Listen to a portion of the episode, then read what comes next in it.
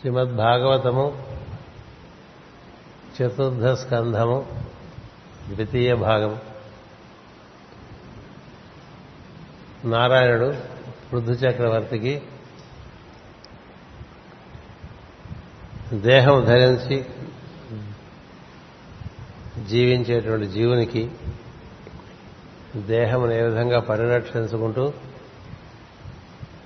ధర్మమును నిర్వర్తించుకుంటూ జీవన ప్రయోజనమును పరిపూర్తి గావించుకుంటూ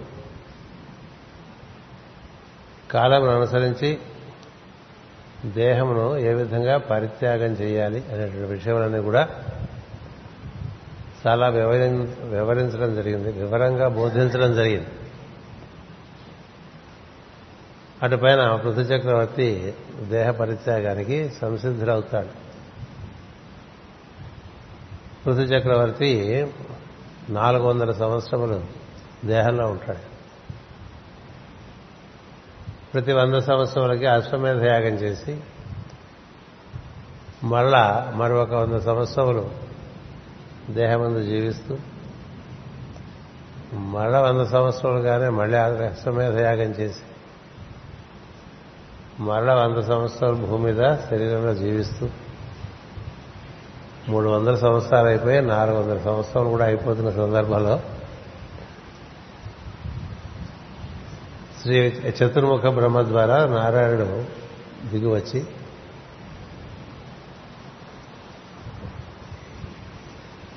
దేహధారణము దేహ నిర్వహణము జీవన ప్రయోజన పరిపూర్తి అటుపైన స్వచ్ఛందంగా దేహమును విడిచి వెళ్ళుట ఇలాంటి విషయాలన్నీ బోధించడం జరుగుతుంది. దాని వలన పృథు చక్రవర్తి నారాయణాంశ సంభూతుడే అయి ఉండటం చేత విషయమును చక్కగా అవగాహన చేసుకుని దేహ పరిత్యాగానికి సిద్ధమవుతాడు. నారాయణుడు సంతోషించి నీలాగా ధర్మం పాలించినటువంటి వాడి ఇళ్ళకి సనక సందనాది బ్రహ్మ మానసపుత్రులు వారుగా వచ్చి ఆశీర్వదిస్తారని. అది కింద తరగతిలో అంతవరకు చదువుకోవడం జరిగింది. దాని కొనసాగింపుగా మళ్ళీ కొంత పాత పాఠం చదువుకుని కొత్త పాఠంలోకి వెళ్తూ ఉంటాం. ఈ విధముగా జనుల అనురాగము పొంది సమబుద్ధి కలిగి పరిపాలించినచో నీ ఇంటి అందు సనక సనందనాథులు దర్శ నన్ను దర్శింపగలవు అని. జనుల అనురాగం పొంది సమబుద్ధి కలిగి ఎవరైతే పరిపాలిస్తూ ఉంటారో పరిపాలన రాజులే ఒక్కల ప్రతి జీవుడు తన పరిధిలో తనకున్నటువంటి స్వామిత్వమును దుర్వినియోగం చేయకుండా సమబుద్ధితో ధర్మబుద్ధితో చక్కగా నిర్వర్తించుకుంటూ ఉంటూ ధర్మముందు నిలబడితే అలాంటి వారి దగ్గరికి మహాత్ములు రావలసినటువంటి అగత్యం అనేది ఆశీర్వదించడానికి. అది మన వాంగ్మయంలో చాలా పెద్ద విషయం అది. ఆరాధనము కన్నా ఆచరణము ధర్మాచరణములకు పెద్దపీట వేస్తారు. దైవారాధనము చేస్తూ ధర్మాచరణము చేయలేదనుకోండి. దైవం అనుగ్రహించడానికి వీలు ఉండదు వీలు పడదు ధర్మాచరణం చేస్తూ దైవారాధన చేయలేదనుకోండి అయినప్పటికీ దైవం వస్తాడు. ధర్మాచరణం చేస్తూ దైవారాధన కూడా చేసాడనుకోండి అది మరీ వైభవంగా ఉంటుంది. అందుకని దైవారాధన చేసేటువంటి వారికి ఏం జరగాలంటే వారి అందు ధర్మాచరణ బుద్ధి పెరుగుతూ రావాలి. దైవారాధనము చేయటంలో దాని యొక్క ఫలము సత్ఫలము మనకు ఎలా ఉంటుందంటే ధర్మానుష్ఠాన బుద్ధి మనలో పెరుగుతుంటుందా? ఆ ధర్మానుష్ఠాన బుద్ధి క్రమంగా ఎలా తీసుకెళ్తుందంటే అది సమబుద్ధిగా పరిణిస్తుంది సమబుద్ధి అనేది ఎందు ఒక సమాన ధర్మం. భగవద్గీతలో సమాన ధర్మం అని చెప్తారు. సమభావం అని చెప్తారు. సమదర్శనం అని చెప్తారు. అలాంటి సమబుద్ధి ఉన్నవాడికి దైవం అతని దగ్గరికి రావాల్సింది తపస్సు అందుకే రాముని కథ అందుకే ధర్మరాజు కథ యుధిష్ఠుని కథ. రామాయణ మందు రాముడు కథానాయకుడు. మహాభారత నందు మనకి యుధిష్ఠుడు కథానాయకుడు అర్జునుడు కాదు. కథానాయకుడు యుధిష్ఠుడు ఏం చేద్దంటే ధర్మాన్ని ఆ విధంగా పరిపాలించినటువంటి వారు ధర్మబుద్ధి కలిగినటువంటి వారు ఎంత ధర్మబుద్ధి అంటే నహుష ప్రశ్నప్పుడు యక్ష ప్రశ్నలప్పుడు తమ్ముళ్ళందరూ వెళ్ళిపోతే అప్పుడు నహుషుని ప్రభావం చేత ధర్మరాజు తన యొక్క జ్ఞానం చేత ధర్మం చేత నహుషుని మెప్పించి మెప్పించినప్పుడు ఆయన నేను చాలా సంతోషించాను నీకు ఉండేటువంటి ధర్మబుద్ధికి. నీకున్న కుమారుల్లో నీకున్న తమ్ముళ్ళలో ఒక తమ్ముడిని ఇస్తానట ఒక తమ్ముడిని మీకు నీకు ఇస్తాను. నువ్వెవరో కోరుకుంటే వాళ్ళని ఇస్తాను కోరుకోమంటాడు. అంటే అప్పుడు ధర్మరాజు అంటాడు నా తల్లి కుమారుల్లో నేను బతుకున్నాను. నా పిరతల్లి తన కుమారులైనటువంటి నకుల సహోదరులను కూడా నాకే అప్పచెప్పింది. నాకు నా అందుచేత నా చిరతల్లి కుమారులో ఉన్నటువంటి నకుల సహదేవుల్లో నకులని మనం అడుగుతాడు? అది చాలా ఆనందిస్తాడు నహుషు నువ్వు చాలా గొప్పవాడయ్యా ఎలాగో యుద్ధం రాబోతుంది.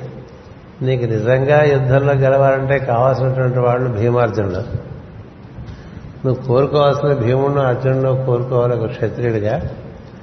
నీవు జయాపజయములతో కూడా అవి లెక్క పెట్టకుండా నీ తల్లి కుమారుడుగానే ఉన్నావు కాబట్టి నీ పిరతల్లి ఎందుకు కూడా నువ్వు బాధ్యతపడి ఆమె కుమారుల్లో ఒకరిని కోరావు. నాకు చాలా ఆనందంగా ఉంది. నేను నలుగురు తమ్ముళ్ళు ఇచ్చేస్తాను పట్టుకొని ఇచ్చేస్తాను అలా ఉంటుంది. యుధిష్ఠుని కథ ప్రత్యేకంగా చదువుకోవాలి మన మహాభారతం. ఆయన నడిచిన తీరు ఆయన పలికిన మాట అత్యద్భుతంగా అత్యద్భుతంగా. అలాంటి వారికి ధర్మమే రక్షిస్తుంది ధర్మం రక్షించాలి కాబట్టి దైవమే ధర్మస్వరూపుడే దిగి వచ్చి రక్షిస్తూ ఉంటాడు.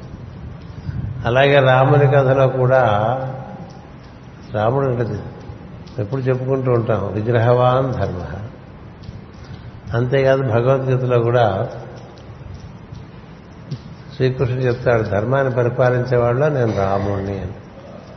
ధనస్సు పట్టుకున్న వాళ్ళలో నేను అర్జునుడిని అండదు రాముడి అలాగా రాముడు ధర్మాన్ని పరిపాలించడం చేత దేవతా సహకారం ఎప్పటికప్పుడు ఆ విధంగా అందుతుంది.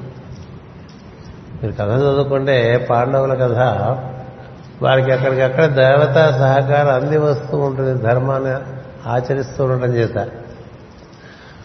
అలాగే రాముడికి దేవతా సహకారం చాలా వస్తుంది యుద్ధం సమయంలో కానీ వందన కట్టే సమయంలో కానీ అన్ని విషయంలో ధర్మాన్ని అనుసరించే వాళ్ళకి చోట్ల ఉండే దేవతల సహకారం లభిస్తుంది. ప్రకృతి సహకారం లభిస్తుంది. ఎందుచేతనంటే ధర్మం యొక్క బలం అలాంటిది. అలాంటి ధర్మాన్ని ఆచరించే వాళ్ళ దగ్గరికి మహాత్ములు తామే దిగిరావాలి తామే వచ్చి కలుస్తారు. ప్రత్యేకించి ఉరకరారు మహాత్ములు అని చెప్తుంటారు సరే. కొంతమంది ఇళ్ళకి కొంతమంది ధర్మాత్ములు ఆ విధంగా వచ్చి వారిని ఆశీర్వదించి వెళ్ళిపోతుంటారు వసుదేవుడు దేవకి వారు చెరసాలలో ఉన్నప్పుడు ఎన్నిసార్లు దేవత రూపం చతుర్భుజుడై మహావిష్ణువు ఆ కారాగారంలోకి వచ్చి వాళ్ళకి దర్శనమిచ్చి వాళ్ళకి ఉత్సాహపరిచి వెళ్ళిపోతాడో ఆ మొత్తం ఆ గర్భం ధరించిన రోజులన్నింటిలో కూడా. ఎందుకు ఇలా జరుగుతుంటే ధర్మమునందు నిలబడి ఉన్నారు కాబట్టి. కష్టమునందు ధర్మం తప్పటం అనేటువంటిది సామాన్యుడు చేసేటువంటి ప్రక్రియ. ఎందుకంటే ధర్మమో ధర్మమో ముందు కష్టం దాటాలి కదా. కానీ కష్టమనందు కూడా ధర్మమునందే నిలబడటం అనేటువంటిది ఆ కథలే మనకి ఇచ్చారు. రాముని కథ యుధిష్ఠుని కథ హరిశ్చంద్రుని కథ నలుని కథ ఇలాంటి కథలు ఉన్నాయి మనకి.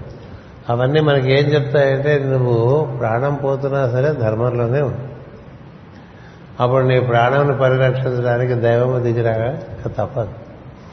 అలా ఈ పృథు చక్రవర్తి భగవంతు యొక్క ఏకవింశతి అవతారాల్లో ఒకటి. ఆయన నిర్వర్తించినటువంటి ధర్మము అత్యద్భుతమైన ధర్మం. ఈరోజు ఇది భూమి మీద ఇన్ని కోట్ల సంవత్సరాల నుంచి ఇన్ని జీవులు హాయిగా జీవిస్తున్నాయంటే అది ఎవరి కృషి అంటే పృథు చక్రవర్తి యొక్క కృషి. అందుకని ఆయన పేరున ఈ భూమికి పృథివీ అనే పేరేటువంటి పేరు ఒకటి ఇచ్చారు.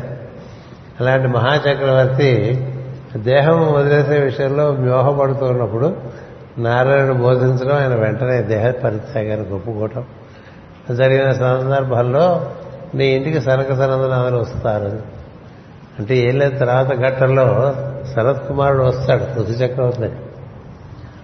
వచ్చి పృథు చక్రవర్తి నిమిత్తంగా పృథు చక్రవర్తి నిమిత్తంగా మొట్ట మొత్తం జ్ఞానము వైరాగ్యము యోగము భక్తి అన్ని వివరించి వెళ్ళిపోతాడు ఆయన.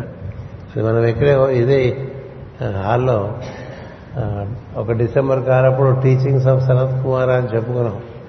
Twenty four teachings of Sanat Kumar అని ఆంగ్లంలో చెప్పుకున్నాం ఇప్పుడు మళ్ళీ తెలుగులో చెప్పుకుంటాం ఏం భయం లేదు. ఏం చేద్దంటే తర్వాత వచ్చే ఘట్టం అదే.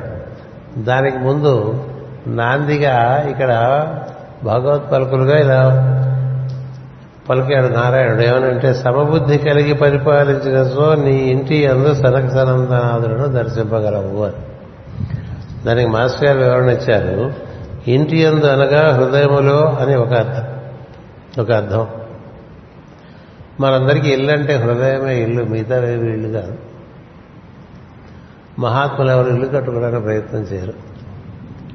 మహాత్ములు ఎవరు ఇల్లు ఉండాలనుకోరు ఎందుకంటే హృదయం అందు ఉంటూ ఉంటారు వాడు మనం శరీరం ఉంటాం కాబట్టి ఈ శరీరానికి ఒక ఇల్లు ఉండాలి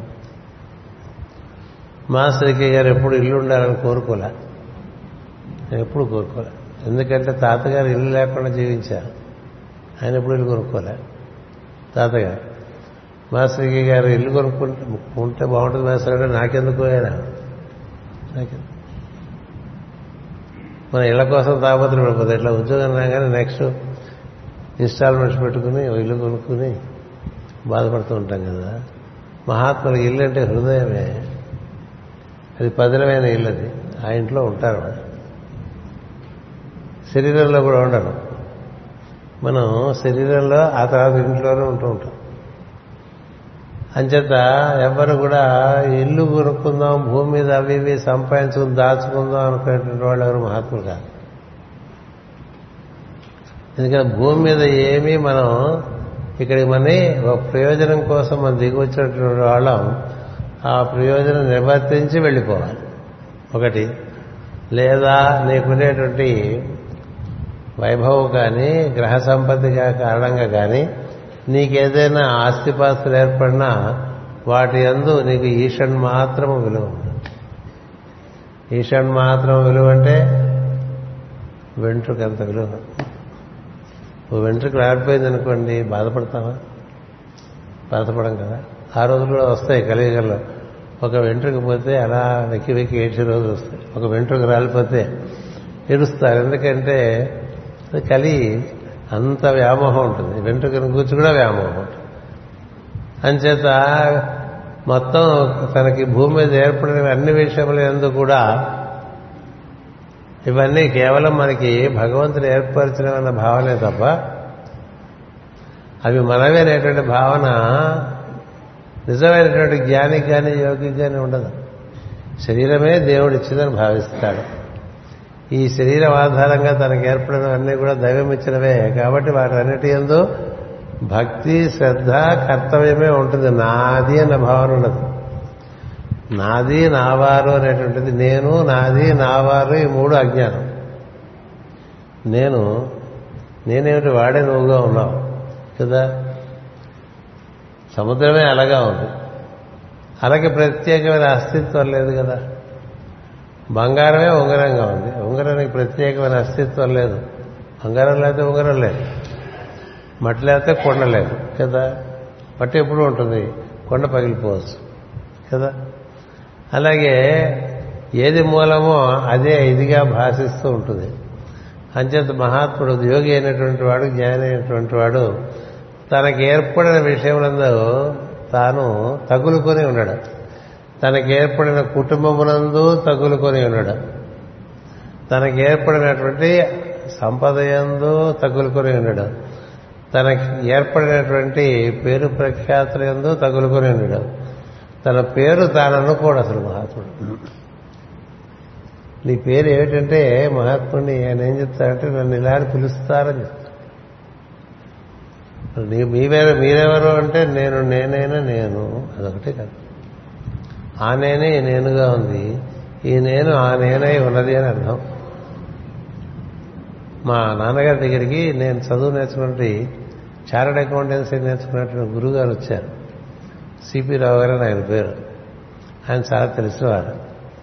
ఆయన మా నాన్నగారి కార్యాలయంలో ప్రవేశించినప్పుడు ఇలా వచ్చి మీరు ఫలానా అబ్బాయి తండ్రి గారని తెలిసి వచ్చానన్నారు నేను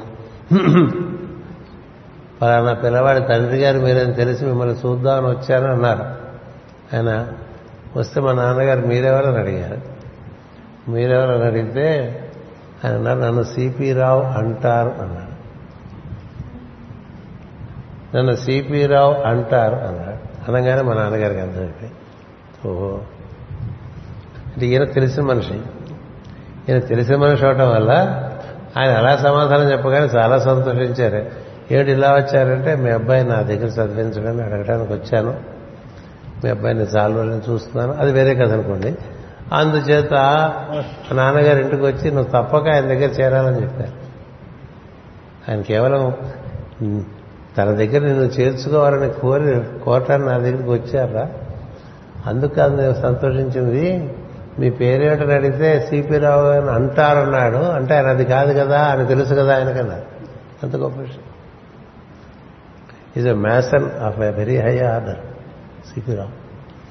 అంచేత అలాగా ప్రతివాడు వాడి పేరు గురించి నానా బాధపడిపోతుంటాడు కదా ప్రపంచం మన పేరు రాసిన కాగితం మన కళ్ళ ముందు చింపేశారనుకోండి మనం బాధపడిపోతాం కదా. అంటే ఏంటి పేరుకి మీద అతుక్కుని ఉన్నావుగా? ఇక బొమ్మే చింపేశాడు అనుకోండి మన ముందే మనం బొమ్మ చిత్రపటం అలా తీసి స్నాలకెట్ పెట్టేశాడు అనుకోండి మామూలు వాడితే చాలా క్షీణుడైపోతాడు కానీ యోగికి శరీరం తంది కాదు తనకి ఇవ్వబడింది తన శరీరం తాను కాదు తన పేరు తాను కాదు తనకి ఏర్పడిన ఏవి తాను కాదు ఇవన్నీ ఏర్పరిచిన వాడు దైవము అని తెలుసు. అలా తెలిసి వాటి ఎందు కృతజ్ఞత భావంతో ఉండేవాడిని కృతజ్ఞుడు అంటారు. దైవం ఇచ్చినవన్నీ పుచ్చుకుని అన్ని నావి అనేవాడు కృతజ్ఞుడు అవుతాడు. ఇప్పుడు కన్నుతో పుట్టేవాడిని కన్ను లేకుండా పుడితే ఏం చేస్తా? కన్నుతో పుట్టాలని ఎక్కడుందండి? ఉందా కాలుతో పుట్టాలందా ఒక కాలు సొట్టగా పుట్టచ్చుగా? ఒక కాలు లేకుండా పుట్టచ్చు కదా? పుట్టి మూగవచ్చు పుట్టి గుడ్డవచ్చు పుట్టి చెవిడవచ్చు చెవుడు రావచ్చు కదా? కొంతమంది గుండెల్లో చిల్లుతో పుడతారు కదా? There is a hole in the heart అది చిల్లుతో పుడతారు ఏం చేయలేమని చెప్తారు డాక్టర్లు అడిగితే. అట్లా ఇవ్వకుండా మనకి చిల్లు లేని గుండిస్తే కనపడే కళ్ళిచ్చి వినపడే చెవులిచ్చి వాక్కునిచ్చి ఇలా అన్ని ఆయన ఇచ్చినవి కదండి. పళ్ళ వరుస దగ్గర నుంచి సరిగ్గా ఇవ్వటం అనేటువంటిది భగవద్ కృపేగా ఇవ్వాలి ఎక్కడుంది? అందరికీ పలు వరుసలు బాగుండవు. కొంతమందికి బాగుంటాయి. ఎందుకు బాగున్నాయో మనకు తెలియదు కదా. వాడు ఇచ్చాడు అన్నీ ఇచ్చినవే. కొంతమందికి చిన్న చిన్నగా చెప్తున్నాను. కొంతమందికి ఆశాంతం జుట్టు నల్లగా ఉండేవాళ్ళు ఉంటారు. కొంతమంది జుట్టు తెలపడిపోయిన వాళ్ళు ఉంటారు. కొంతమంది జుట్టు రాలిపోతుంది కదా? చిన్నతనంలో జుట్టు రాలిపోయిన వాళ్ళు ఉన్నారు.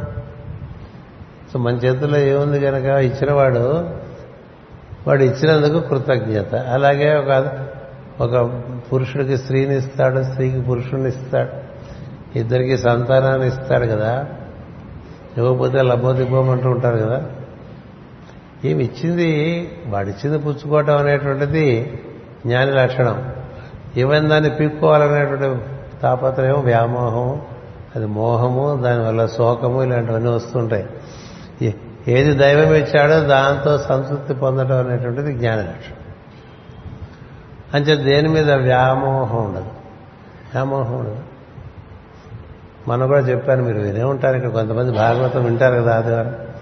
పోతనా మాస్టర్ని రాజ్యం నుంచి గెంటేశారు. ఇది ఆ భాగవతం కృతి. ఆ రాజుగారికి సమర్పించలేదని. వెంటేస్తే పోతనమాచుడు ఇంట్లోంచి వెళ్ళిపోతూ భగ ఈ బంధం తీసేశాడు దైవం నాకు అనుకున్నాడు. ఇది ఇల్లనే బంధం. ఇళ్ళను చీకటి నూతి లోపలను పతిని తెల్లక వీరునేమను మతి భ్రమణంబునను ప్రవర్తిల్లక సర్వమున్నతని దివ్య కళామయమటంచు విష్ణునందులము చేర్చి తారడవి నుండుట మేలు నిశాచరాగ్రణి అని ప్రసాద్ ప్రహ్లాదుడు పలుకుతాడు. వాళ్ళకి ఇల్లక్కల్లా ఇల్లు ఇల్లేమిటి ఇదే ఇల్లు. ఇది కూడా కాదు హృదయం ఇల్లుట. అందులో ఉంటారు అక్కడి నుంచి అలా వెళ్ళిపోతారు. అంచేత యేసుక్రీస్తు కూడా ఆయన ఎవరింటికన్నా పిలిస్తే ఇంట్లోకి వచ్చి పడుకునేవాడు కాదు. ఇంట్లోకి వచ్చి పడుకునేవాడు కాదు.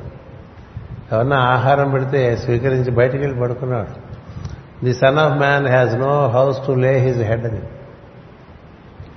The son of man has no house son of God has no house to lay his head అంటాడా ఈ శిరస్సు ఏ కప్పు కింద పడుకోదురా బయట? మరి నీకు ఇల్లు అక్కలేదా నీకు ఇల్లు లేవా అంటే my father has many mansions they all belong to me అంటే ఎన్ని ఉన్నాయి మీ ఫాదర్కి మ్యాన్షన్స్ అంటే? ఆయన అంటాడు ప్రధానంగా ఇరవై ఏడు మ్యాన్షన్స్ ఉన్నాయంట. అంటే ఇరవై ఏడు ప్రాసాదములు ఉన్నాయన్నమాట. ఏమిటి ఇరవై ఏడు అంటే ఇరవై ఏడు నక్షత్ర మండలాలు?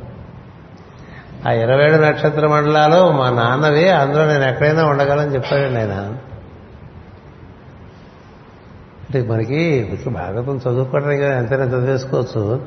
వ్యామోహం పోదు కదా? కాబట్టి మోహం లేవన్న చోట దాని చెల్లెలు శోకం. మోహం ఉన్న చోట శోకం ఉంటుంది. లేకపోతే శోకం ఉండదు. శోకానికి తావే లేదు. అంతా వాడే ఇచ్చాడు అంతా వాడే పట్టుకుపోయాడు అనుకున్న వాడికి బాధ ఉందండి. వాడిచ్చేది వాడు పట్టుకుపోతే మనకు బాధగా ఉంటుంది. వాడిస్తే వాడిచ్చాక ఇవ్వగానే మనం ఏమనుకుంటే అది మంది అనుకుంటాం. నిన్నే చెప్పాము మన వాళ్ళకు ఒక పెద్ద మహాత్ముడు. ఆయన ముప్పై ఏళ్ళు ఆయన మహాత్ముడు కానీ ఎవరికి తెలియకుండా నిబిరిగప్ప నిప్పుల్లే బతికాడు. ఓ టైపిస్ట్గా ఒక షుగర్ ఫ్యాక్టరీలో. ఆయన మహాసిద్ధుడు ఆయన. అయినప్పటికీ తన జీవితాన్ని నిర్వర్తించుకోవడానికి ఒక టైపిస్ట్గా బతికాడు రామస్వామి ఆచార్య వారని ఆయన రిటైర్ అయిపోయి ఇంటికి వచ్చేప్పుడు ఆయనకి రిటైర్మెంట్ బెనిఫిట్స్ అన్నీ ఆ రోజుల్లో చేతికి నగదు ఇచ్చి పంపించారు. పదిహేను లక్షల రూపాయలు నగదు ఇచ్చి పంపిస్తే దారిలో వస్తుంటే స్నేహితులు ఎదురుగుండా వచ్చాడు విచారపడుతూ. ఏమిటలా విచారంగా ఉన్నామంటే అమ్మాయి పెళ్ళి నిర్ణయమైందని చెప్పా కదా సంతోషంగా. వాళ్ళు ఇప్పుడు కట్నం అడుగుతున్నారు నా దగ్గర అంత డబ్బు లేదు ఏం చేయమంటావు ఎంత అడుగుతున్నారంటే పదిహేను లక్షలు అన్నాడు ఆయన. చేతిలో ఉన్న పదిహేను లక్షలు ఇచ్చి ఇంటికి వచ్చాడు. ఏది రిటైర్ అయ్యి ఇంటికి వచ్చేవాడు? దారిలో రిటైర్మెంట్ పెర్మిషన్ ఇచ్చి వచ్చేసాడండి అలా అలా ఉంటారా? అదే నువ్వేం నువ్వేమైపోతాడు నేనేమైపోతాం వాడు చూసుకుంటాడు. నీకోసమే వాడు నాకు ఇది ఇచ్చారని కదా? అలా ఉంటారు మహాత్ములు. మనం ఊరికే చిన్న చిన్న విషయాలు ఏవో నాలుగు రెండు సార్లు విష్ణుదాసనాలు చదివేసి చాలా ఫీల్ అయిపోతుంటాం.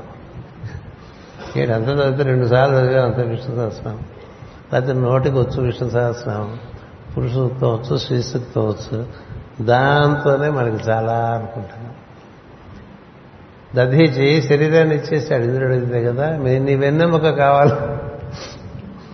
నీ వెన్నెముక కావాలని అడగటానికి వస్తాడండి ఇంద్రుడు. మంచి పద్యాలు రాస్తారు అక్కడ. అయ్యేవాడికి సిగ్గుండదుట. అంత సిగ్గు లేకుండా అడిగాడు ఇంద్రుడు ఇంద్రుడు అంత సిగ్గు లేకుండా ఎవడు ఈ సృష్టిలో ఎవరిని అడగలేదని రాశారు పద్యం. ఒక ఋషిని వెళ్ళి నీ వెన్నెముక కావాలి మాకు వృత్తురాసురుడు జయించడానికి అంటే దానికే తీసుకోవడం ఆయన అంతే. అంటే ఏమిటి? ఇది వెన్నెముక తీసుకోవడం అంటే ఇంకేముందండి అక్కడికి? ఇచ్చేసాడు కదా. ఇచ్చేసినా దాంతో గెలవలేకపోతాడు ఇంద్రుడు ధృతరాష్ట్రుడు అది వేరే సంగతి. ఎందుకంటే మన బుద్ధి మంచిది కాదు. దదీచి వెన్నెముక వజ్రాయుధంగా తయారు చేసుకుంటాడు ఆయన. ఆ వజ్రాయుధం ఇంద్రుడి చేతిలో ఉండేది దధీచి మహర్షి యొక్క వెన్నెముక. కానీ అది దానికి వినియోగపడదు. కానీ ఇచ్చేవాడు నిస్సందేహంగా ఇచ్చేసాడు ఎందుకు ఇవన్నీ చెప్తున్నా? ఇల్లు అంటే చెప్తున్నా. ఇల్లు. అలాగా ఇల్లు అనేటువంటి భావన మహాత్ములకు ఉండదు. ఎందుకంటే హృదయమే ఇల్లు. ఆ విధంగా హృదయమునందు నీ ఇంటికి వస్తారు అంటే హృదయమునందు దర్శనాలు చాలా జరుగుతుంటాయి మహాత్ములకి. మహాత్ములకి హృదయమునందే హృదయాకాశం అని ఉంటుంది మనకి.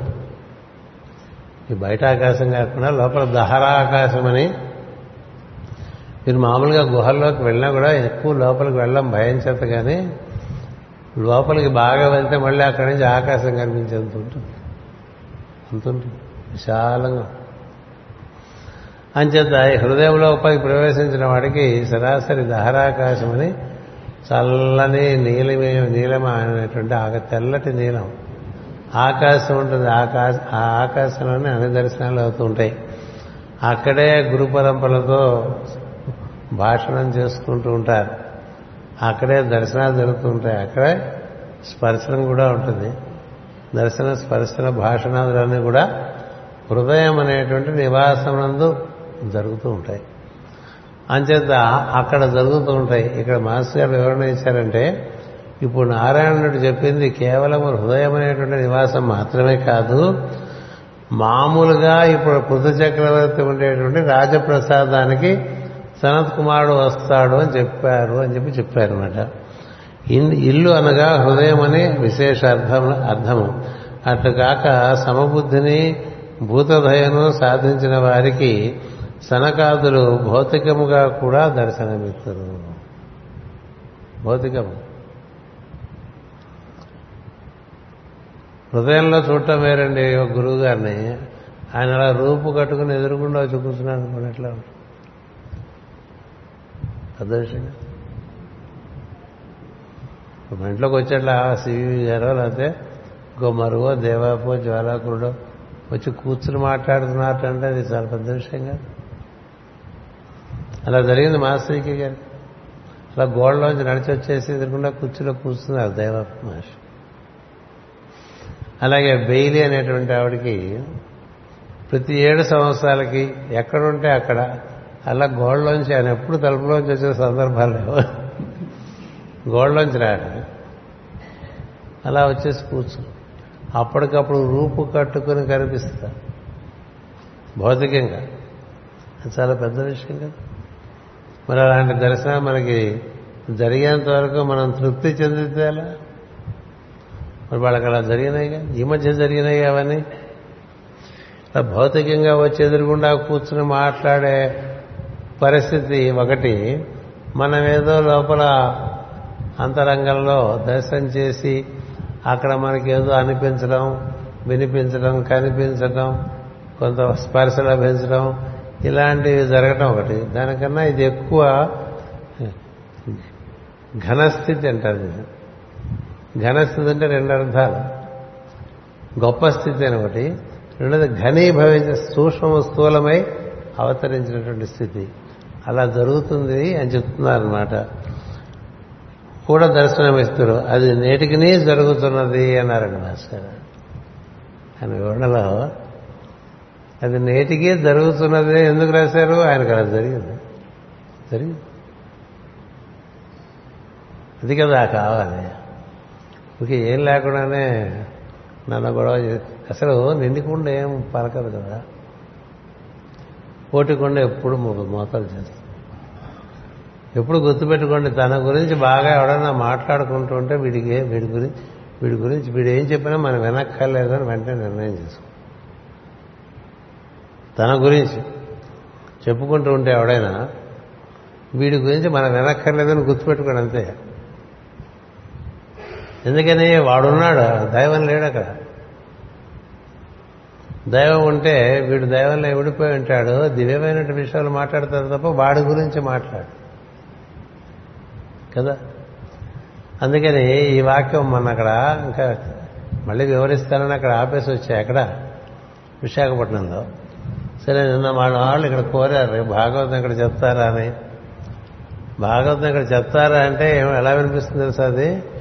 ఇక్కడ బుద్ధిగా భాగవతం చెప్పు అన్నట్టు. చెప్తారా అనేది ఊరికే వాసుదేవుని యొక్క లీల. అందుకని చెప్తారా అంటే నేను కొంచెం మొహం ముందు ముడిచేసుకున్నాను. ఆహా వచ్చేసాడు. చెప్తారా అంటే చెప్పాలి అంతే ఇంకే మార్గం పొద్దునే మావాడు అడిగింది. చెప్తారా అని. చెప్పాలన్నా. ఆప్షన్స్ ఏం లేవు. వాసుదేవుడు అలా ఉంటాడు. అంచేత ఇక్కడ చూడండి ఈ వాక్యం మాస్టర్ గారు చెప్తున్నది అది నేటికినే జరుగుతున్నది. ఎందుకని? ఆయనకి అలా జరిగినాయి. ఆయనతో పాటు సినిమాకి వచ్చారు గురువు గారు మీరందరూ వినే ఉంటారండి ఎవరిని. రామదాస్ భక్త రామదాస్ సినిమా నాగయ్య గారు నటించిన దానికి మాస్టర్ గారు ఒకరు సినిమాకి వెళ్తే కౌంటర్లో చేయబెట్టి ఓ టికెట్ ఏదైనా ఏదో కుర్చీ టికెట్ ఒకటి ఇవ్వమని అడిగారు. అడిగితే వెంటనే ఒకటి కాదు రెండు అని వినిపించి ఒకటి కాదు రెండు అని వినిపించింది ఆయన రెండు టికెట్లు ఇమ్మన్నారు. వాడు రెండు టికెట్లు ఇచ్చాడు. లోపలికి వెళ్ళి కూర్చున్నారు. ఆయన పక్క కూర్చులో ఆ కుర్చీ అలాగే ఉంది ఎవరు కూర్చోలే అక్కడ. హౌస్ఫుల్ ఆ కుర్చీ ఎలా ఉంది? ఎందుకంటే రెండు టికెట్లు కొన్నారు కదా పక్కన ఆయన కూర్చున్నారు. అలాంటివి ఆయనకు ఉండేవి మాస్టర్కి గారు. అప్పుడప్పుడు చెప్తూ ఉండేవారు. అందుకని మాస్టర్ గారు మీ అందరికీ తెలియదేమో బాత్రూంలోకి తుండుగుడ్డ కట్టుకోకుండా వెళ్ళేవారు కాదు స్నానానికి. చెప్పలేము ఆయన అక్కడికి కూడా వచ్చేస్తాడు. ఆయనకి ఆయనకి ఎక్కడ అడ్డు ఆపలేదు. నన్ను నడిపించాలంటే అక్కడికి కూడా వచ్చేస్తాడు. ఏదో మన మర్యాద మనం కాపాడుకోవాలి కదా అన్నట్టుగా ఎప్పుడు తుండుగుడ్డ కట్టి బాత్రూంలో తుండుగుడ్డ మన వారు అందరూ ఎప్పుడు కట్టుకో సాంప్రదాయకులు కట్టుకుంటారు. ఇప్పుడు ఫ్యాషన్ కాబట్టి ఎవరు కట్టుకోరు. మన దగ్గరికి ఎవరు రారు కాబట్టి ఇబ్బంది లేదులేండి అది వేరే సంగతి. కాదే ఆయన అలా అలా అప్రమత్తంగా ఉండేవారు అన్న విషయం ఎప్పుడైనా ప్రయాణంలో సీటు ఖాళీగా ఉంటే ఆయన వెంటనే చాలా హెచ్చరికగా ఉంటారు. పక్క సీటు ఖాళీగా ఉందట అంటే లక్కే. అది అదృశ్యంగా. దృశ్యంగా కూడా జరిగింది. దృశ్యంగా కూడా కనపడ్డది బ్లవెట్స్కి ఇలా కనపడ్డారు? బెయిలీకి ఇలా కనపడ్డారు? మాస్టర్కి గారికి ఇలా కనపడ్డారు? అంటే మహాత్ములు రాదలుచుకుంటే వాళ్ళకి అడ్డు ఆపుయం లేదు. అయితే వస్తే దర్శించగలిగినటువంటి స్థితి ఇటు పక్క సాధకుడికి ఉండాలి. అలా కాకపోతే గుడ్డి వాళ్ళు అయిపోతారు. గుడ్డివాళ్ళు చూడలేరు. ఇప్పుడు సనత్ కుమారుడు వచ్చాటంటే అసలు చూడలేరు. ఎందుకంటే ఒకసారి దివ్యజ్ఞాన సమాజంలో మీరందరూ వినే ఉంటారు. లడ్బీటర్ అని ఒక ఆయన ఉండేవారు. ఆయన బాగా ఉత్సాహపడిపోతూ ఉండేవాడు. ఎవరైనా పరమ గురువు ఆయన కనిపిస్తే బాగుండని ఉత్సాహపడుతుంటే ఒకసారి ఒక దేవాప్ మహర్షి యొక్క కాలి బొటన వేలు కనిపించేసరికి కళ్ళు బయర్లు కమ్మినాయి. ఆ తర్వాత నువ్వు బొటన వేలు చూడటానికే కళ్ళు పోయేంత పరిస్థితి వచ్చింది కదా కనపడితే ఏమైపోతావు అని వినిపించింది. రాశాడు ఆయన పుస్తకంలో. పుస్తకంలో రాశాడు. కనబడితే ఏమైపోతావురా? ఊరికే కనబడాలి కనబడాలని తాపత్రయపడుతూ ఉంటావు. కనబడితే ఏమైపోతావు అలాగే మరో మహర్షి బాధల్లో కూడా మీరు మేము కనపడితే ఎంత బాగుంటుందని మీరు తాపత్రయపడతారో మాకు కూడా మీకు కనబడాలని అంత తాపత్రయం ఉంటుంది వాత్సల్యం ఉంటుంది. కానీ నేను కనబడితే మీరు మిగలరు కదా. కనబడదు. నిన్ను చూడకపోతే దిగులు. నిన్ను చూస్తే ఏమైపోతావో అని చిన్నప్పుడు ఒక పాట ఉండేది. కదా? అంటే పాత వాళ్ళకి తెలుస్తాయి పాటలు. నిన్ను చూడకపోతే దిగు చూడాలని ఉంది అమ్మా చూడాలని ఉంది. నువ్వు చూస్తే మీ అమ్మ చచ్చిపోతుందని చెప్తుంది ఒక ఆవిడ ఒక పిల్లాడికి. అంటే తను చూస్తే అమ్మ చచ్చిపోతుందంటే అమ్మని చూడ చూడకుండానే ఉండాలి కదా వాడు. చూడాలని ఉంటుంది. చూస్తే అమ్మ చచ్చిపోతుంది. అక్కడ కదా అది.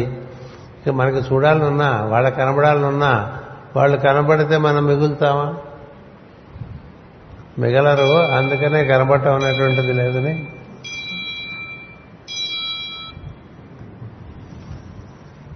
ఆ విధంగా ఉంటుంది. అయినప్పటికీ విషయం ఏంటంటే ఇక్కడ భౌతికంగా ఒక సనత్ అంటే భూమికి హ్యాది అల్టిమేట్. అండి ఆ తర్వాత ఏదైనా. సాక్షాత్తు అది విష్ణు స్వరూపమే సనత్ కుమారుడుగా ఉంటుంది. ఆ సనత్ కుమార్ ప్రజ్ఞే ప్రద్యుమ్నుడిగా పుడతాడు. ఆ సనత్ కుమారుడే సుబ్రహ్మణ్య స్వామిగా పుడతాడు. చాలా మందికి ఆ విషయం తెలియదు. సుబ్రహ్మణ్య స్వామి సనత్ కుమారుడే. ఎవరు శివతేజంగా రాగలరంటే ఎవరు కనబడరు. శివతేజంగా శివుని వీర్యంగా రాగలిగిన వాడెవడు? మాడిపోతాడు. కదా? అప్పుడు అందరూ బాగా ప్రశ్నించుకుని ప్రశ్నించుకుని ప్రశ్నించుకుంటే అప్పుడు బ్రహ్మదేవుడు చెప్తాడు ఆయన ఒక్కడే రాగలడు ఏది? సనక సనందన సనత్ కుమార సనసు జాతుల్లో సనత్ కుమార్ ఒకడే అలా రాగలడు. అప్పుడు ఆయన అడుగుతారు నువ్వు ఇలా రావాల్సి ఉంటుంది తారకాసుర వధకని. అంటే నేను యోనిలోంచి యోనిలోంచి రానంటాడు. శివుడిలోంచి రావడానికి నాకు అభ్యంతరం లేదు కానీ నేను ఏ స్త్రీలో నుంచి రాను. అయోనిజుడు ఆయన. ఏ యోనిలోంచి నేను రాను? అది విలుపడే విషయం కాదని చెప్తారండి. విలుపడే అలాంటి వాడు మీ ఇంటికి వస్తాడంటే ఎలా ఉంది కదా? అలాంటి వాడు రూపు కట్టుకుని మీ ఇంటికి వస్తాడని చెప్పారండి. అందుకని ఎవరు ఆత్మ సమర్పణమును ఆచరి ఆత్మ సమర్పణమును ఆచరించరో వారికి లోకోత్తర పురుషులైన పరమ గురువుల దర్శనం ఇచ్చుట జరుగును అన్నారు. ఆత్మ సమర్పణ అనేటువంటిది పరిపూర్ణంగా ఎవరికి ఉంటుందో? అది మాస్టర్ ఎవరికి జరుగుతుందో కూడా చెప్పారు అక్కడ. ఆత్మ సమర్పణం పరిపూర్ణంగా జరిగిన వారింటికి రూపు కట్టుకొని మహాత్ములు వస్తారు అని చెప్తున్నారు. అంటే రవ- రాలేదు అంటే ఆత్మ సమర్పణ పూర్తి అవ్వలేదంటే అర్థం. The the converse is true. అందుచేత ఇది అనుభవైక వైద్యమే కానీ ఒకరు అనుభవం ఇంకొకరు నమ్ముట సాధ్యము కాదు. ఇది ఎవడికి వాడుకగా జరిగేటువంటి అనుభవమే కానీ పక్కవాడి చెప్పిన నమ్మడం. ఎందుకంటే బేసిక్గా అసూయ. నా అంతటి వారికి కనబడకుండా వీడికి ఎట్లా కనిపించాడని మనం అన్నట్టుగా ఉంటుంది కాబట్టి అసూయ అనేటువంటిది మనిషిలో ఉంటుంది. అసూయ చేత కనబడదు అక్రూడు అంతటి వాడికి దేవకి వసుదేవులకు జరిగినటువంటి అనుభూతులు కారాగృహంలో వాళ్ళు వివరిస్తూ ఉంటారు అమాయకంగా. ఈయనకి లోపల రకమైన గుబేరమంటుండేది గుండె. ఇది ఇలా అయిపోతున్నాయి వీళ్ళకని. ఆ ఏవో భ్రాంతులే అని చెప్పేస్తుండేవాడు. ఎందుకని నమ్మబుద్ధి కాక నమ్మటం ఇష్టం లేక ఇవాళ పొద్దునే అలా గవాక్షంలోంచి గవాక్షం అంటే అలా ఉంటుంది. వెంటిలేటర్ లాగా. ఏది? జైల్లో. అందులోంచి పొద్దున్నే సూర్యకిరణాలు పడుతుంటే ఆ కిరణాల రూపంలో ఒక వెలుగు దిగి వచ్చి చతుర్భుజుడై సూర్యంత ఎత్తున కనబడతాడు. దేవకి వసుదేవులకి. ఇలా దర్శనం అవుతుందంటే అక్రూరుడికి నమ్మబుద్ధి కదా. మన మహావిష్ణు భక్తులం మనకన్నా మించినవాడు ఈ వసుదేవుడు ఏదో మంచివాడు అంతే తప్ప తనంత భక్తుడు అనేటువంటి అవగాహన కానీ తను మించినవాడు అనే అవగాహన కానీ ఉండదు. ఎందుకంటే సాటి భక్తుడు అంటే పోటీ ఉంటుంది. వసుదేవుడికి ఆ బాధ లేదు. అందుచేత ఇలా కనబడుతుందంటే ఆ, ఆ, ఏవో వస్తూ ఉంటాయి కొన్ని కొన్ని దర్శనాలు అవుతూ ఉంటాయి. దానికే ఉంది కానీ సర్దేసి వెళ్ళిపోతాడు వెళ్ళిపోతుంటే ఆయన వెనకాల ఆ రూపం నడిచొస్తున్నట్టుగా అనిపిస్తుందండి. ఆయన వెనకాల మన వెనకాల ఎవరైనా తాటి చేతంత మనిషి అలా నడిచొస్తున్నాడు అనుకోండి ఎట్లా ఉంటుంది?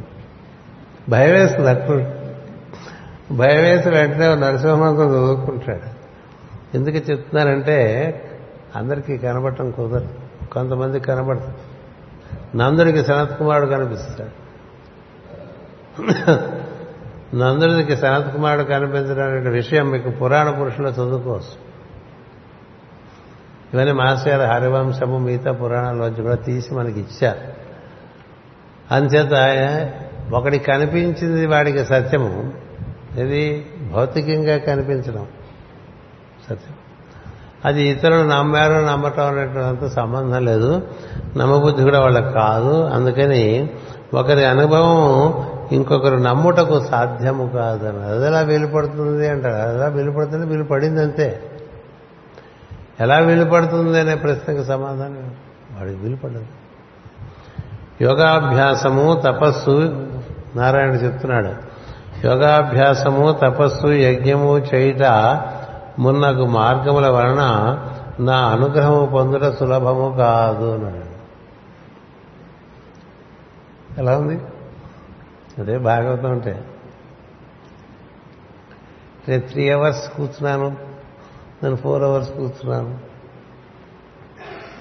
అలా దొరకట. ఎట్లు లబ్ ఎట్లు లబ్ధపదుండవనని బ్రహ్మరుద్ర ముఖరులు అని చెప్పి భాషించాలని మనకు పద్యం అట్లా దొరకట ఆయన. యోగాభ్యాసము తపస్సు యజ్ఞము చేయుట మున్నగు మార్గం వలన నా అనుగ్రహం పొందుట సులభము కాదు. జనుల ఎందు సమదృష్టి గల సజ్జనుల మనస్సులందు నేను అప్రయత్నముగా వర్తించుతుందను అందుకే చెప్తుంటా సమబుద్ధి ఉండాలి పొద్దున మనకి భాషణం వచ్చి శిష్యుడు అంటే వ్యామోహపడ్డాడు అనుకోండి గురువు గారు వాడి సమబుద్ధి లేనట్టు. శిష్య వ్యామోహం గురువుకు ఉండకూడదు గురువు వ్యామోహం శిష్యుడికి ఉండకూడదు. ఇప్పుడు గురుగారితో పాటు ఒకడు వచ్చాడు అనుకోండి ఇప్పుడు తోక వస్తుంటుంది గురుగారితో కదా? నువ్వు గురుగారిని ఎలా చూసుకున్నావో వాడితో వచ్చిన వాడిని కూడా అలా చూసుకుంటే గురువు సంతోషిస్తాడు గురువు సద్గురువు అయితే. ఎందుకని? తన రూపంలో వచ్చింది ఆ రూపంలో వచ్చింది ఒకడే. ఇది గురువు అవగాహన. శిష్యుడు అవగాహన అలా ఉండాలి కదా? శిష్యుడి అవగాహన ఎలా ఉంటుంది. గురువు గాని బాగా ఆదరిస్తాడు సపర్యలు చేస్తాడు సత్కార్యాలు చేస్తాడు. ఏవో రకరకాలుగా బాధపడిపోతుంటాడు. గురువు గారి గూర్చి ఆ పక్కన ఉన్నవాడిని పట్టు గురువుగారితో వచ్చేటంటే వాడు గురువు అనుమతి లేకుండా గురువుగారితో రాలేడు కదా వాడు? వాడు గురువుగారికి వాడికి ఏం సంబంధం ఉందో మనకు తెలియదు కదా? కానీ గురువుతో వచ్చిన వాడికి కూడా గురువుకి ఎలా చేస్తున్నావో అలాగే చేయగలిగినటువంటిది సమబుద్ధి. రామలక్ష్మణులు ఇద్దరిని కిష్కింధలో హనుమంతుడు అక్కడే అలా చూస్తాడు. ఈ సుగ్రీవుడు ఎంతసేపు రాముడికి సపర్యం చేస్తాడు సుగ్రీవుడు లక్ష్మణుడికి చేయడు. వెంటనే లక్ష్మణుడు రాముడికి సుగ్రీవుడు ఏ సపర్య చేస్తే ఆ సపర్య వెను వెంటనే లక్ష్మణుడు చేస్తాడు నేను అది హనుమంతుడు. అందు చదువుకోవాలి రామాయణం. అందు చదువుకోవాలి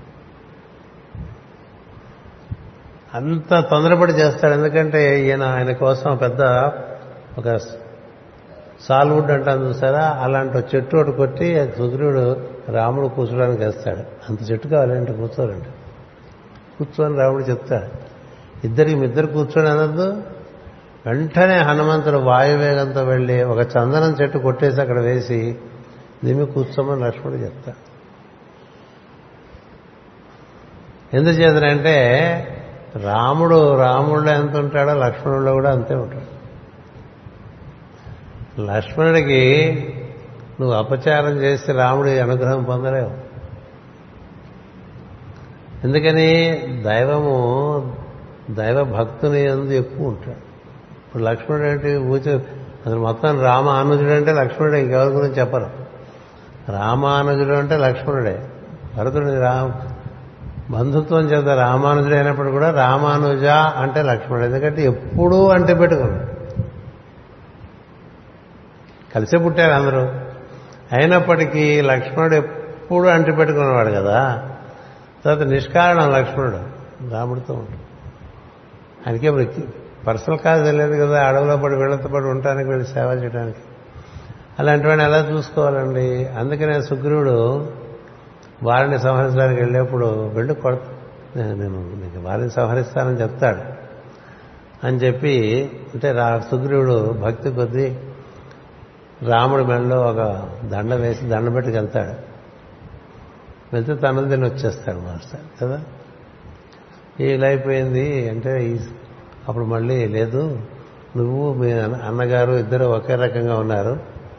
నాకు ఆ అవగాహన లేదు. అంత మరీ ఒకటిగానే కనిపిస్తారని. అంచేత నువ్వెవరో అన్నగారు ఎవరో తెలియలేదు. అందుచేత నేను బాణం వదలడానికి సాహసించలేదని చెప్తాడు రాముడు. అంచేత మళ్ళీ నీకు పని చేస్తాను. నువ్వెవరో నాకు తెలియాలి కాబట్టి అని చెప్పి లక్ష్మణుని చేత దండ వేయిస్తాడు రాముడు. సుగ్రుడు లక్ష్మణుడు వేస్తే అప్పుడు హనుమంతుడు లక్ష్మణుడికి మొక్కని చెప్తాడు. నువ్వు రాముడికి మొక్క వెళ్ళిపోతున్నావు లక్ష్మణుడికి కూడా మొక్కమని చెప్తావు లక్ష్మణుడికి మొక్కితేనే అక్కడ పని అవుతుంది అది అవదు అంచేత అట్లా మహాత్ములతో పాటు వచ్చేవాళ్ళు ఉంటారు. ఎందుకంటే మన ఇంటికైనా ఫ్రెండ్స్ వచ్చారనుకోండి బంధువులు వచ్చారనుకోండి వాళ్ళకి భోజనం పెట్టామనుకోండి వాళ్ళ డ్రైవర్ని మర్చిపోయాం అనుకోండి మర్చిపోతాం కదా? మర్చిపోతే ఒప్పుకోరు. సమబుద్ధి లేనట్టు సమబుద్ధి. అది ఉన్నాయి మాకు ఉదంతాలు ఓ సూపరింటెండెంట్ ఇంజనీర్ ఒక ఆయన విశాఖపట్నంలో సీలేరు ఆ ప్రాంతాలన్నీ అడవి ప్రాంతాలన్నీ మూడు రోజులు తిరిగి రావాల్సి వస్తుంది. వెళ్తే ఆయనకి ఆ మూడు రోజులు మొదటి రోజు భోజనం దొరికింది. ఇంకా ఆ తర్వాత ఎక్కడ భోజనం దొరకలేదు ఏం దొరకలేదు. నానా బాధపడిపోయాడు చివరి నీరసపడిపోయాడు. ఇంటికి వచ్చి చేరాడు. నాలుగు రోజుల తర్వాత మాస్టర్ గారి దగ్గరికి వచ్చారు. నేను ఉన్నా అప్పుడు పక్కన. అంటే మొట్టమొదటి రోజు భోజనం దొరికింది. ఆ తర్వాత భోజనం దొరకలేదు మాస్టర్ ఎక్కడ ఏం పాపం చేశానంటే ఏం పాపం చేశానంటే మొదటి రోజులు భోజనం చేసినప్పుడు డ్రైవర్ పెట్టించావా అని అడిగారు. మొదట మొదటి పూట నీకు భోజనం దొరికినప్పుడు డ్రైవర్కి పెట్టించావా అని అడిగారు ఆయన. పెట్టించారు. మన పొట్టకి తింటే సరిపోతుంది కదా. అంటే ఆ అన్నాను అదే అదే. అందుకే ఈ మూడు రోజులు నీకేం లేకుండా చూస్తారు మాస్టర్ జాగ్రత్తగా అది. నేర్చుకోకుండా సివివి దండం పెడతానంటే ఎందుకు పనికొస్తుంది? వెండవు అని. సమబుద్ధి లేని వాడి దగ్గరికి ఏ దైవం రాడండి. కదా? అందుకే కదా ధర్మరాజు కూడా చెట్టు చివరికి వెళ్ళిపోయేప్పుడు అందరూ పడిపోతారు భార్య పడిపోతుంది అన్నదమ్ములు పడిపోతారు. ఇంటి నుంచి బయలుదేరి నుంచి వెంటపడి వచ్చినటువంటి ఊరకొక్క ఒకటి వచ్చేసింది. ఊరకొక్కే పెంపుడు కుక్క కూడా కాదు. సో అది వచ్చేసరికి మరి స్వర్గం నుంచి రథం వచ్చేసింది. నీకోసం పంపించాడు ఇంద్రుడు ఈ రథం ఎక్కమని కోరాడు కదా? కోరితే కుక్క పక్క చూపించి కుక్కకి సాయి చేశాడు రథం ఎక్కని? ధర్మరాజు. సమబుద్ధి. అందుకని మహాప్రస్థానంలో తనతో పాటు సమానంగా సరిసమానంగా అన్ని కొండలు గుట్టలు దాటి రాగలిగిందంటే అదేం కుక్క అండి? అది కుక్క ఇంటుందా భీముడే పడిపోయాడు అర్జునుడే పడిపోయాడు నట సహదేవులు పడిపోయారు ద్రౌపదీదేవి పడిపోయింది. అంతకన్నా ప్రజ్ఞ ఉన్నదో లేదో అది కుక్కే అయి ఉండొచ్చు. అయినప్పటికీ కూడా ధర్మరాజు అది ఇంతసేపు నాతో పాటు నడిచొచ్చింది. అది ఎక్కకుండా నేరా అని వెళ్ళిపోమని చెప్తాడు. ఇది కదా సమబుద్ధి. ఈ సమబుద్ధి లేని వాడికి ఇప్పుడు యజ్ఞం చేసేట వాడు బోల్డ్ యజ్ఞాలు చేస్తూ ఉంటాం రకరకాల అపచారాలు చేసేస్తుంటారు అలాగే తపస్సు అలాగే ఏమో కదా తపస్సు యజ్ఞము యోగాభ్యాసము. ఇవన్నీ చేసినా అనుగ్రహం అలా లభించదు. జనుల ఎందు సమదృష్టి గల సజ్జనులు అని. జనుల ఎందు సమదృష్టి గల సజ్జనులు. నేను మాస్టర్ గారు ఒకసారి బీచ్లో కూర్చుంటే విశాఖపట్నంలో సరదానికి అందులో చాలా సరదాలు ఉన్నాయి అదే అందులో ఎంతో మందిని బాగా హత్తుకుపోయింది. అలా పదవాయి బీచ్ గడి మిక్సర్ తిందామని అట్లా చాలా వెళ్ళి మిక్సర్ తినవి మిరపకాయ బజ్జీలు తినవి సినిమాలకు వెళ్ళినవి అవే ఎక్కువ ఇంటిమేట్గా ఈవెంట్స్ మిగిలిపోతుంటాయి కదా. అంటే మిక్సర్ తినడానికి వెళ్తే ఇద్దరం తల మిక్సర్ పొట్లం పట్టుకొచ్చాను కూర్చున్నాం. తీరా కూర్చేసరికి అక్కడ కుక్క వచ్చిందండి అది అలా రాగానే దీనికి ఏదైనా వెయ్యాలి మనం ఉన్నది అంటే మిక్సర్ తింది దాని కారం తింది అప్పుడు ఏం చేద్దాం? బిస్కెట్ దొరుకుతాయా? అన్నారు దొరుకుతాయి మేస్తారని వెళ్ళి బిస్కెట్ కొని తెచ్చి వేసిన తర్వాత అప్పుడు తిన్నాం. అప్పుడు చెప్పారు గుర్తుపెట్టుకో నువ్వు చూస్తుండగా ఎవరైనా తింటే వాళ్ళకి పెట్టకుండా తినకండి. ఎవరైనా? కుక్క కాదు. కుక్క అంటే షిర్డీ సాయిబాబా అనుకుని కుక్కకే పెట్టి కాకిస్తే పెట్టక. కాకి కేవలం పితృకార్యం అప్పుడే పెట్టి ఈ దరిద్రం అంతా మనలో చాలా ఉంటుంది. అది పిల్లైనా పెట్టాలి. నువ్వు కాఫీ తాగేయడానికి పిల్లి వచ్చిందనుకో దానికి ఇంత పాలు పోయాలి. కాఫీ తాగదు కాబట్టి. పాలు లేవనుకో నువ్వు కాఫీ తాక్క అది నియమం. ఇంకో జీవి చూస్తుండగా నువ్వు ఏమన్నా తింటూ ఉంటే దానికి కూడా పెట్టి తినకపోతే యువర్ అన్ఫిట్. ఏ విషయాలైనా మనతో పాటు ఉండేవాడికి మనతో పాటు సరిసమానంగా జరుగుతుందా లేదా చూసుకుంటూ ఉండాలి అలా ఉండేవాడు వాడు సమదృష్టి కలిగినటువంటి వాడు. వాడు సజ్జనుడు అంటే సజ్జనుడు. అంటే ఇంట్లో పని మనిషి పెట్టకుండా అదే అని రుబ్బి పెడుతుంది కదా అదే అదే అన్ని కోస్తే ఇరవై కూరగాయలు కూడా వాళ్ళే కోసేస్తారు. ఏదైనా కంది పచ్చడి కావాలంటే వాళ్ళే ఇప్పుడు లేవరనుకోండి వాళ్ళే రుబ్బుతారు. కదా వాళ్ళే కడుగుతారు వాళ్ళే ఎత్తుతారు. ఏం మనం తినేదే వాళ్ళకి పెడితే ఏమవుతుంది అనే భావన రానప్పుడు నువ్వు ఎన్ని పటాలు పెట్టుకుని ఎన్ని అగ్రత్తలు పెట్టి ఎన్ని దీపాలు పెట్టినా సింపుల్. ఎందుకని వాళ్ళ రూపంలో ఉండే దైవం వాళ్ళలో నేను ఉంటాను రా ఇది అందులోనే ఉన్నాడుగా? ఎవడో లేడు అందుకని పని మనిషి సరిగ్గా చూసుకొని వాడికి ఏమి ఉండదు. ఇంట్లో పనిచేసే వాళ్ళందరి రూపంలో వాడు ఉంటాడండి భక్తుడికి. వాళ్ళందరినీ వీడు తన వాళ్ళకి సరిగ్గా జరుగుతుందా లేదా చూసుకుంటూ ఉండాలి. నువ్వు ఇంటికి వస్తున్నావు అనుకో ఏ స్వీట్లో తీసుకుని ముందు వాచ్మన్ అనుకో గేటు దగ్గర వాడు గేటు తీస్తాడు కదా. వాడి చేతిలో వాడు పెట్టేసి వెళ్ళిపోతే వాడు చాలా సంద అయ్యగారు నా వెంటనే చాలా ఇష్టం నేనంటే అయ్యగారికి అనుకుంటాడు. అది అలా ఉండగా వాళ్ళలో ఉండే వాసుదేవుడు విపరీతంగా సంతోషం లోపల తెచ్చేసుకొని తినేసి మిగిలిపోయిన తర్వాత ఇంకా ఇంకా పాడైపోతే రేపు పాడైపోయి ఇవాళ ఇచ్చేసాం అనుకున్నాం అది కదా. రేపు పాడైపోయి ఇవాళ ఇచ్చేసేవన్నీ కూడా దానా కాదు కదా. అది కూడా చెప్తూ ఉంటారు. రేపు పాడైపోయి ఇవాళ వండేసుకుని. ఇది ఎల్లుండి కూడా వస్తుంది కాబట్టి అది ఎల్లుండి పాడైపోతుంది కాబట్టి రేపు వండుకోవచ్చు. రేపే పాడైపోయింది ఇవాళ వండేసుకోవాలి. ఇవాళే పాడైపోయింది అనుకోండి పని మనిషికి ఇచ్చేయాలి. ఇట్లా ఉన్నవాడికి ఎన్ని రామనామాలు చదివిన ఎవడు పలకడం. అది బాగా అది మార్గం. అందుకని సమదర్శనం.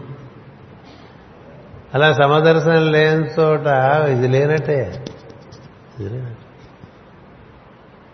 మన ఇంటిని బాగా కొత్త బట్టలు వేసుకుంటున్నాం అనుకోండి పండక్కి. నీ ఇంట్లో పని చేసేదానికి కూడా కొత్త బట్టలు ఇస్తే నువ్వు నువ్వు కట్టుకున్నంత పట్టు చీర లేకపోయినా దానికి కూడా ఇది ఇస్తారు. పండగ నువ్వు కూడా కట్టుకుంటే ఎంత బాగుంటుంది? ఉందా? ఉందా? పండగ అంటే వాడి పండగ కదా. ఇప్పుడు మన దసరా అయితే వాడికి దసరా లేదా? మనకి దీపావళి అయితే వాడికి దీపావళి లేదా? నువ్వు కొనుక్కున్నప్పుడే వాడి పిల్లలకు కూడా కొన్నావు అనుకో కొంచెం. అదృష్టి దృష్టి ఉందనుకో నీ చుట్టూ ఉండే వాళ్ళ విషయంలో. గురంతా చేయమైనా చెప్పట్లే నీ చుట్టూ ఉండేవాళ్ళే ఆ కాస్తలోనే తేడా చూపించేసి ఉన్నాం అనుకోండి అప్పుడు ఈ వాక్యం మన జీవితంలో సత్యం కాదు. సత్యం అందుచేత నా అనుగ్రహం పొందుట సులభము కాదు. జనుల యందు సమదృష్టి గల సజ్జనుల మనస్సులందు నేను అప్రయత్నముగా వర్తించుతున్నాను అంటే చాలా ఈజీ అని కావడతా ఉంటాం. నీ ప్రశాంత స్వభావము మత్సరము లేని బుద్ధి సజ్జనుల గుణ సంకీర్తనము వలన నేను నీ ఎందు ప్రసన్నుడనైతిని. నీకొక వరమిచ్చదను ఇచ్చేదను అన్నాడండి. ఇప్పుడు ఇవన్నీ ఎన్ని క్వాలిఫికేషన్స్ అండి? ఏది నారాయణ వరం ఇవ్వటానికి. ఏంటి సమబుద్ధి ఒకటి? ప్రశాంత స్వభావం ఒకటి. అటుపైన మత్సరము లేని బుద్ధి ఒకటి. సజ్జనులను చక్కగా కీర్తించడం. ఎదుటి వారిలో ఉండేటువంటి గుణములను మనసారా కీర్తించగలగటం బుద్ధి ఉండాలి. అందరికి ఉండదు అది. ఇంతసేపు రంధ్రాన్వేషణ ఎందుండే ఆసక్తి? గుణ విశేషాన్ని కీర్తించేటువంటి ఆసక్తి ఉండదు. ప్రతి వారిలోనూ ఏదో ఒకటి ఉంటుంది గుణం. బతికి ఏ గుణం లేకుండా సద్గుణం లేకుండా ఎవరు ఉండరు. నువ్వు వెతికి చూసుకుంటే కనిపిస్తుంది. అక్కడ ఆ విధంగా ఉన్నాడు దైవం అని తెలియదు. ఎప్పుడు చెప్తూ ఉంటా దోమకి ఉండేటువంటి పట్టుదల? మనం ఎన్ని దోమతలు కట్టుకున్నా ఆరో అంతస్తులో పట్టుకున్నా అది వచ్చేస్తుంది మన దగ్గర కదా? దానికి ఎంత శ్రద్ధ అంటే మనం చేరడానికి ఆరో అంతస్తులో దోమతరలో పడుకున్న వాడి దగ్గరికి చేరడానికి అది చూపించే శ్రద్ధ కార్యదీక్ష దానిలో ఉండే గుణం అది. సద్గుణం రూపంలో దైవం ఉన్నాడు. అట్లాగే చీమ గురించి చెప్తుంటే అట్లా బారులు తీరి క్రమశిక్షణగా వస్తాయి లోపల కదా. అడ్డగి అడ్డదిడ్డంగా రావు చీమల బారులు. ఓదాని వెనక ఒకటి ఓదాని వెనక ఒకటి ఎన్సీసీలో మనం నడిచినట్టుగా వస్తాయి. కదా? మనం అసలు క్యూఏ కట్టాం దేనికి? అంచేత అలా దాంట్లో గుణ ప్రతి దాంట్లోనూ కనిపిస్తుంది. ఏదో గుణం చూసేవాడికి అన్నిట్లోనూ కనిపిస్తుంది. ఆ చెట్టున చెట్టును చూసినా గుణం కనిపిస్తుంది. పుట్టను చూసినా గుణం కనిపిస్తుంది. మనుషులను చూసినా కనిపిస్తుంది. ఏమీ కనపడలేదు అంటే వీడంత మత్సరం ఇంకెవరికి లేనట్టు.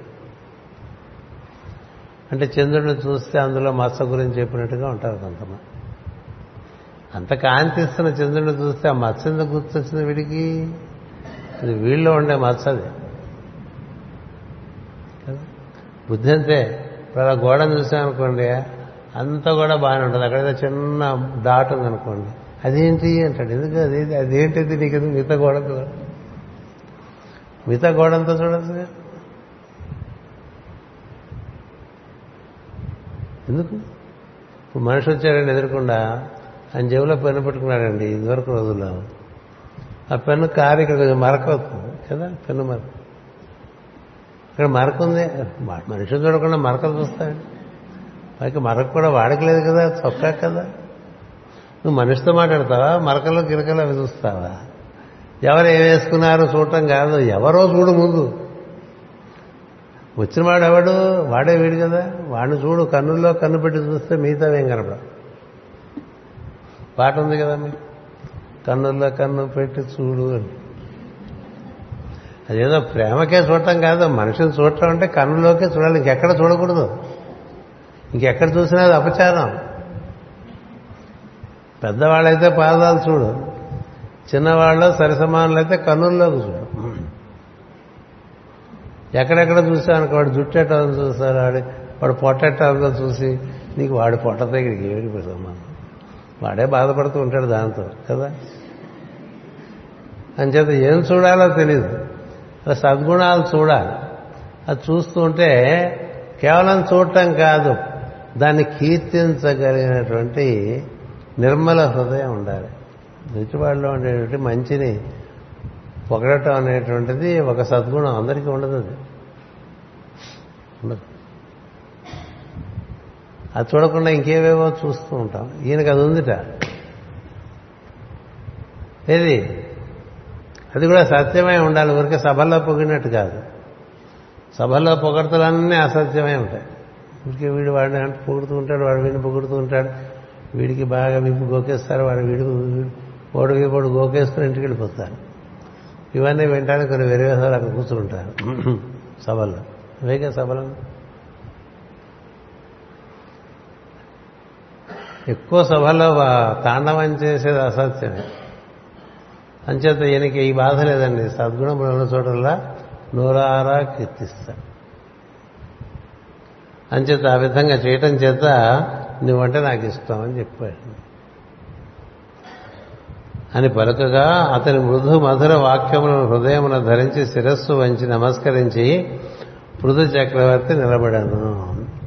మనమైతే వెంటనే మూడు ఆలోచనలకు వెళ్ళిపోతాం. ఏమడగాలండి కదా. ఏమడగాలి? ఈయన ఏం చేశాడు? హృదయమున ధర ఆ వాక్యాలనేమో హృదయంలో ధరించాడు. శిరస్సు వంచాడు. నమస్కరించాడు. అప్పుడు ఇలా అన్నాడు. తాను చేసిన పనికి సిగ్గుపడి ఇంద్రుడు పృథు చక్రవర్తి వెంక చూసి వినయము కలిగి నమస్కరించాను. ఇంద్రుడు ఈయన గుర్రాలు అది ఈయన ప్రాణాలు ఎత్తుకుపోతూ ఉండేవాడు. అదే ఆయన పని. కానీ ఇప్పుడు ఇంతలా నారాయణుడు ఋతు చక్రవర్తి పొగుడుతూ ఉంటే ఇంద్రుడికే డౌట్ వచ్చి మనం చేసిన తప్పేమో అని తప్పుగా దాని ధర్మాన్ని నిర్వర్తించాడు. అప్పుడు ఇంద్రుని అందు ప్రేమాదరముతో పృథువు కౌగలించుకొనను. అంతకుముందు వరకు తాను ఇబ్బంది పెడుతున్నాడు ఇంద్రుడని కదా బాధపడిపోతాడు ఋతు చక్రవర్తి ఈ మాటి మాటికి మన ఎప్పుడే ఎమర్జెన్సీకి వెళ్ళిపోతుంది కేసు. అదే కదా ప్రాణాలు పోవటం. ఎమర్జెన్సీకి వెళ్ళిపోతుంటే అది ఒకళ్ళ ఒకళ్ళు కారణంగా వెళ్ళిపోతున్నారనే ఒక భావన. కానీ వెళ్ళిపోవాల్సిన పరిస్థితి ఉందనేటువంటిది ఇప్పుడు అర్థమైన తర్వాత ఇంద్రుడి మీద వైరం వదిలి ఉండదు ఇంకా పృథు చక్రం. అందుకని కౌగలించుకున్నట్ట వాత్సల్యంతో. లోకపాలత్వం పాలకత్వం వహించిన ఇంద్రుడును భూపాలకత్వం వహించిన పృథు చక్రవర్తియు ఇట్లు బద్ధ సఖ్యము కలిగి ఉండుటనగా సజ్జన ఆదరణము సమబుద్ధి భూతదయ కలిగి మానవుడు మానవులు పరస్పరము సంభావించుకొనుచు తమ ఎందు అంతర్యాములైన దేవతలను సంభావించుతున్నారని అర్థము అన్నారు మాస్టర్ అంటే ఇద్దరు మనుషులు ఒకరి ఎందు పొరపచ్చాలు లేకుండా ఆనందంగా ఉన్నారనుకోండి వాళ్ళ లోపల దేవతలు కూడా చాలా ఆనందిస్తారు. ఎందుకంటే దేవతలు కోరేదే మిత్రత్వం శత్రుత్వం కాదు. మనం వహిస్తే దానికి తగ్గట్టుగా వాళ్ళు అలాగే ఉంటారు. అది అద్దంలాగా ఉంటుంది దేవతల యొక్క స్వభావం. మనం ఎలా భావిస్తే వాళ్ళు అలా ఉంటారు మనతో. అందుచేత ఈ విధంగా ఎప్పుడైతే ఇంద్రుని ఎందు ఆ భావన కలిగిందో అప్పుడు భూపాలకత్వము దివ్య పాలకత్వము ఆయన దివ్యలోకాలకు ఆయన పాలకుడు.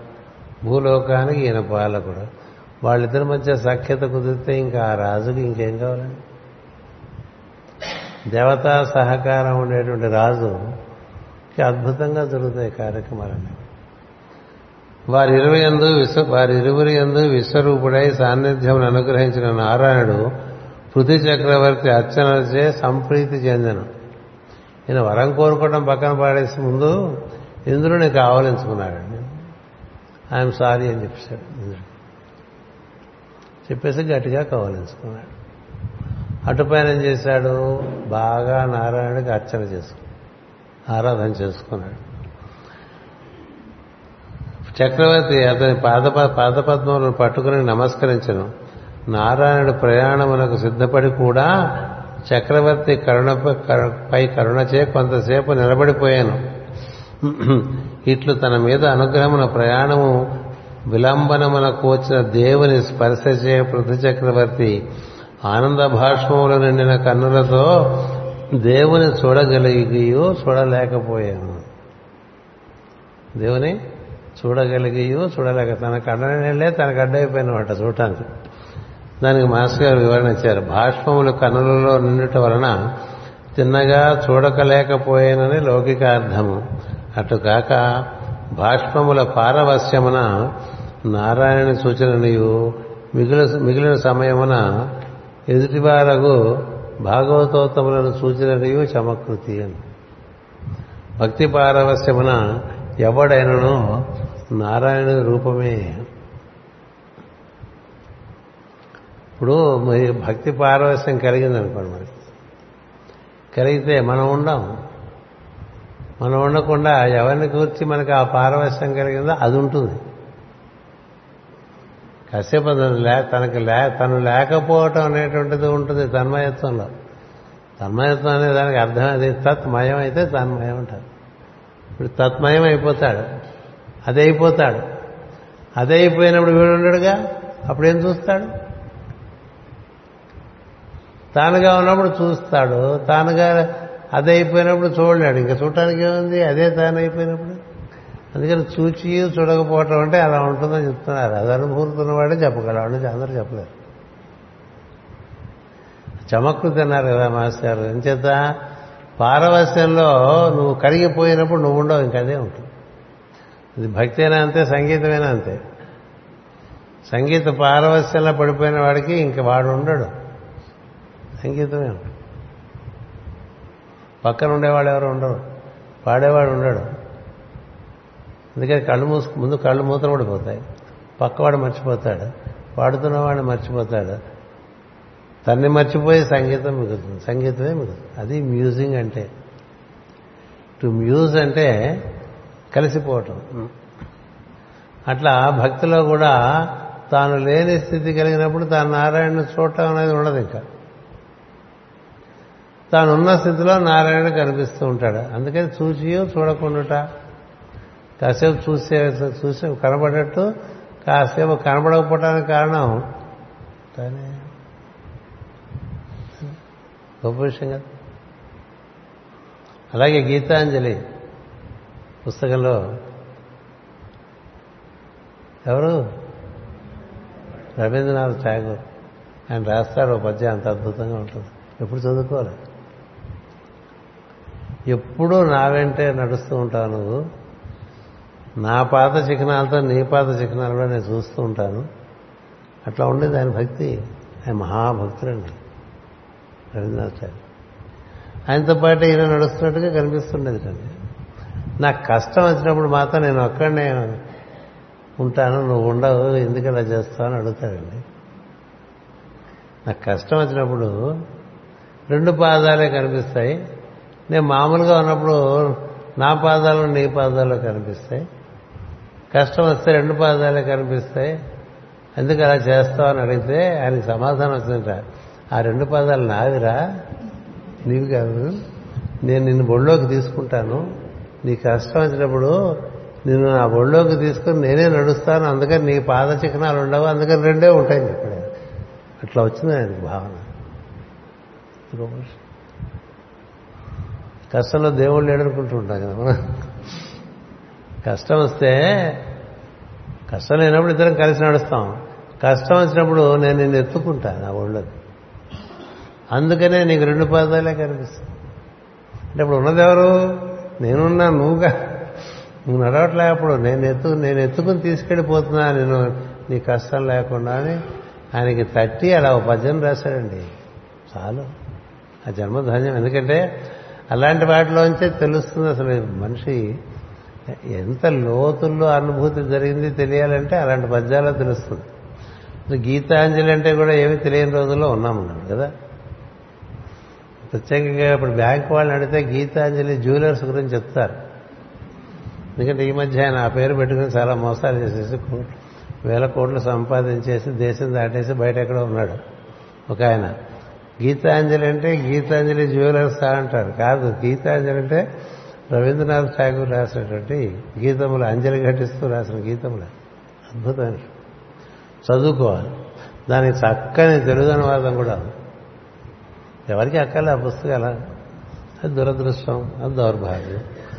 అందుచేత ఈ కనబట్టం కనబడకపోవటం అనేది ఇలా చెప్పగలగటం అనేటువంటిది ఆ అనుభూతి ఉండేవాళ్ళే చెప్పగలరు. అందరు చెప్పారు.